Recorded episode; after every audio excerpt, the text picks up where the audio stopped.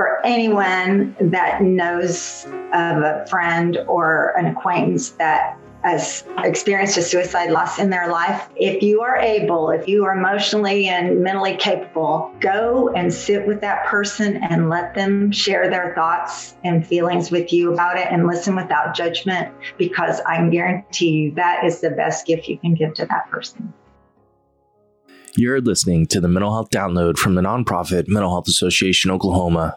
I'm Matt Gleason and today is International Survivors of Suicide Loss Day. So, to share her thoughts about this day, we invited our friend Barbara Haithcock to talk about her late son and to offer tips to people who have also lost loved ones to suicide. Okay, let's get the conversation started. The mental health download starts now.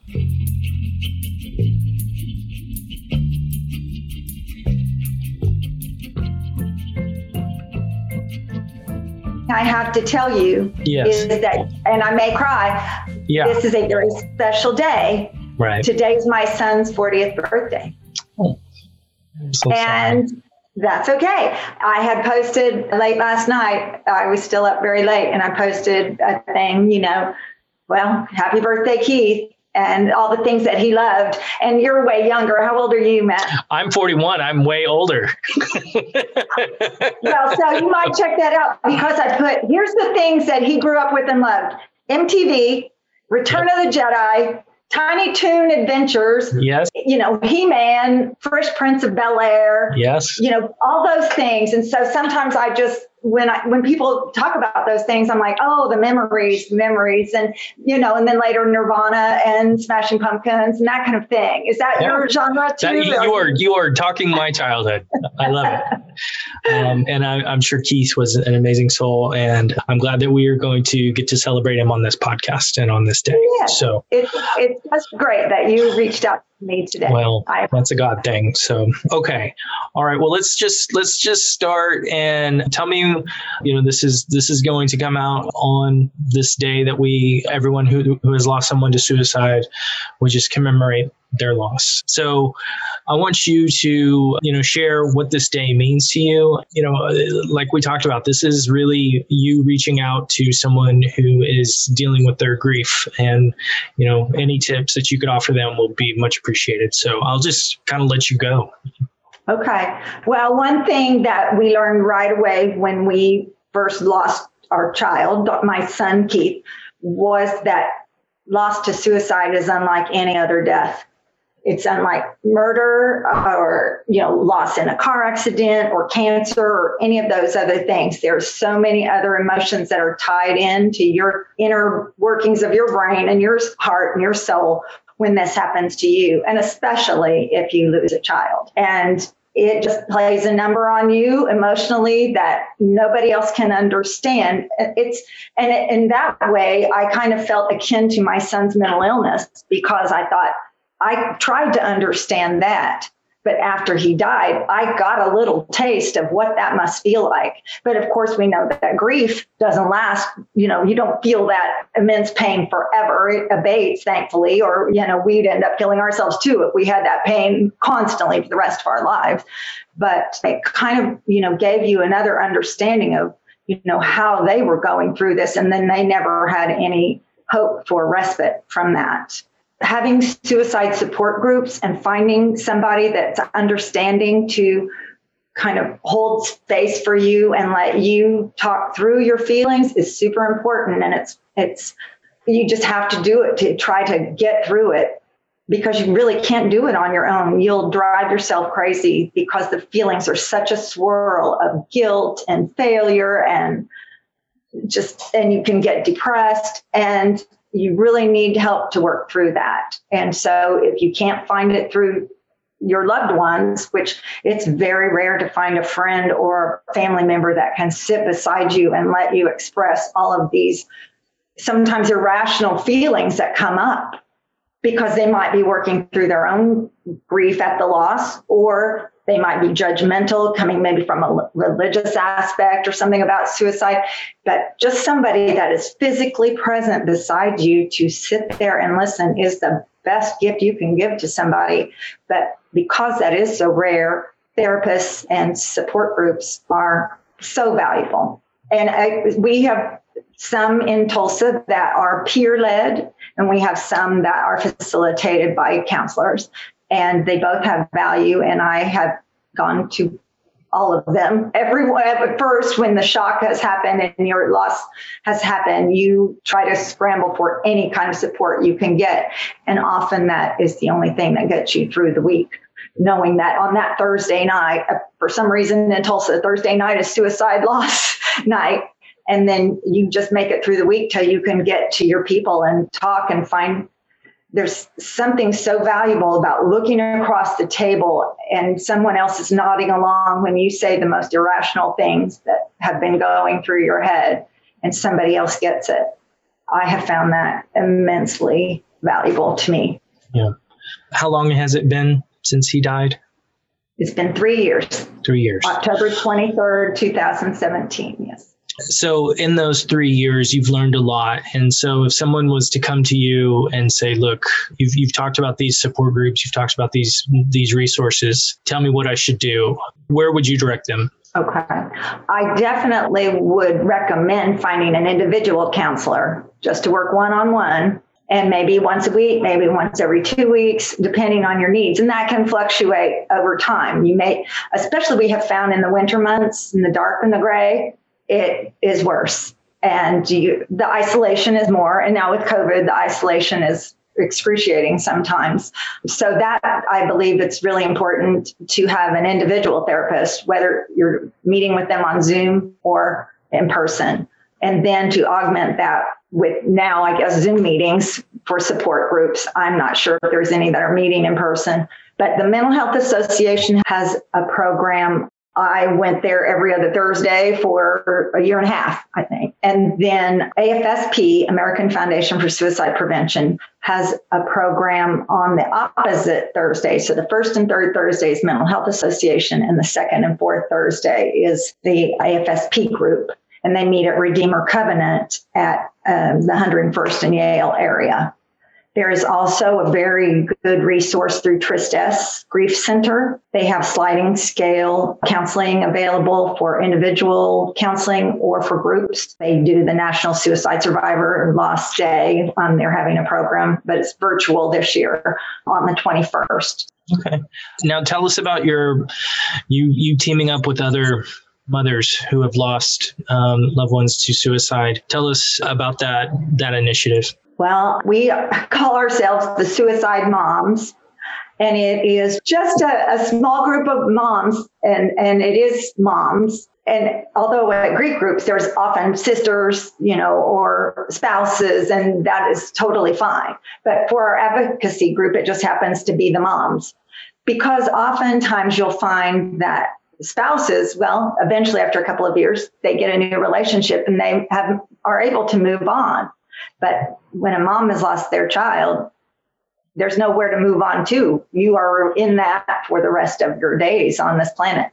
And so you just have to figure out how to deal with the grief that you feel and then move forward in some purposeful way. And because I don't have grandchildren and I don't have a job right now, and I'm 63 years old, so I probably am not going to get one, I needed a purpose because I didn't recognize until Keith died how big a, a, purpose in my life that he had been for 36 years. He died at, at the age of 36. And because of his mental illness, I had to be involved in a lot of aspects of his life that you wouldn't expect for an adult son.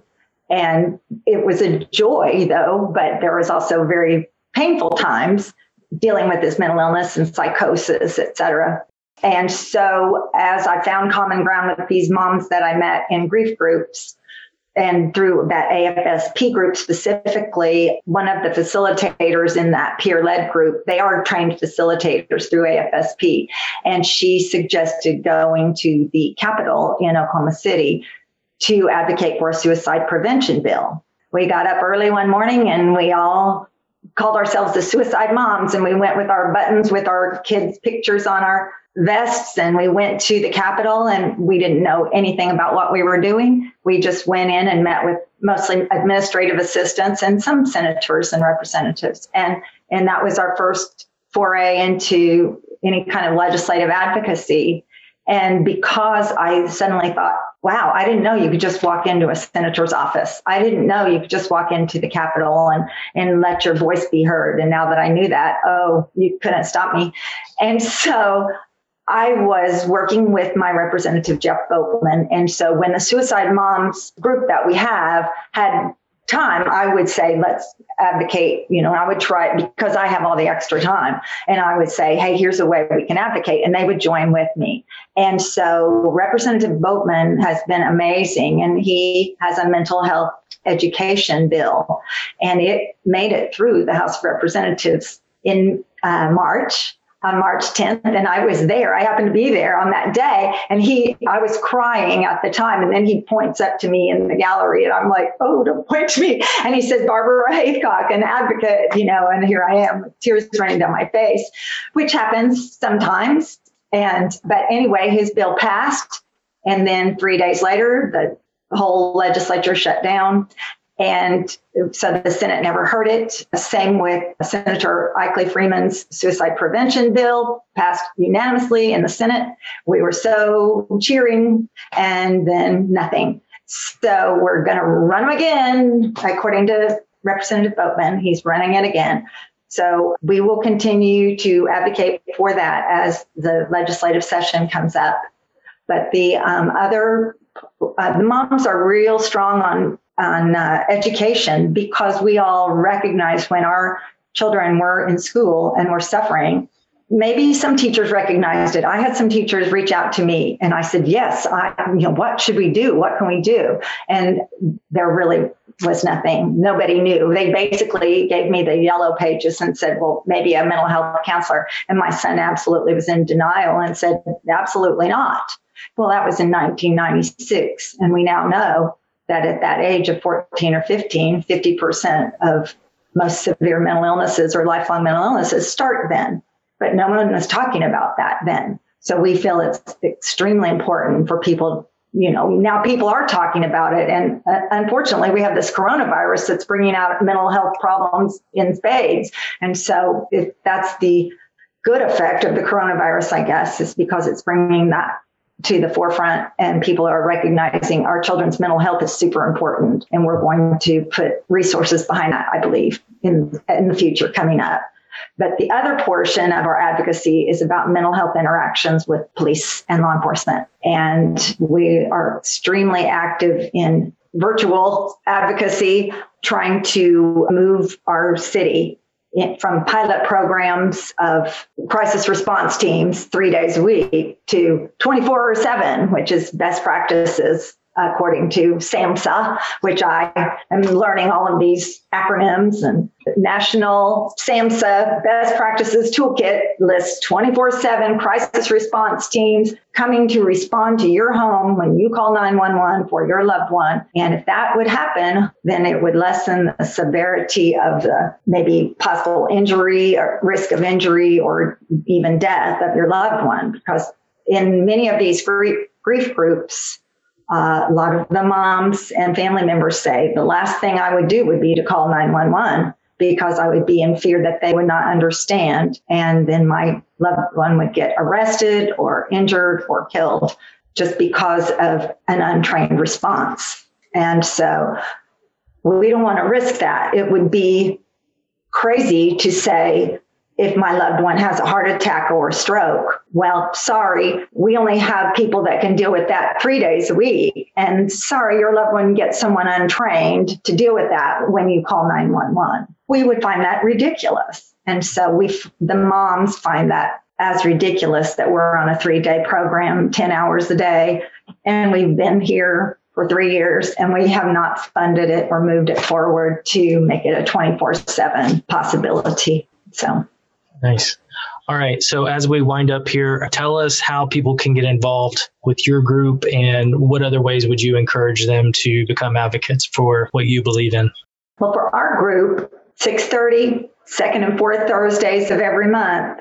Of course, Thanksgiving is the next one, so we're not meeting then. But following that, we will be meeting on the second Thursday of December and then I'm not sure where Christmas falls, but at any rate, going forward, we will be meeting. We are eight feet apart. We wear our masks. We're in a huge conference room, but we did stop our meetings from March to May, and we were all suffering so badly that we had to take them up again because I, it was uh, impacting our mental health, and we knew that we had to meet in person.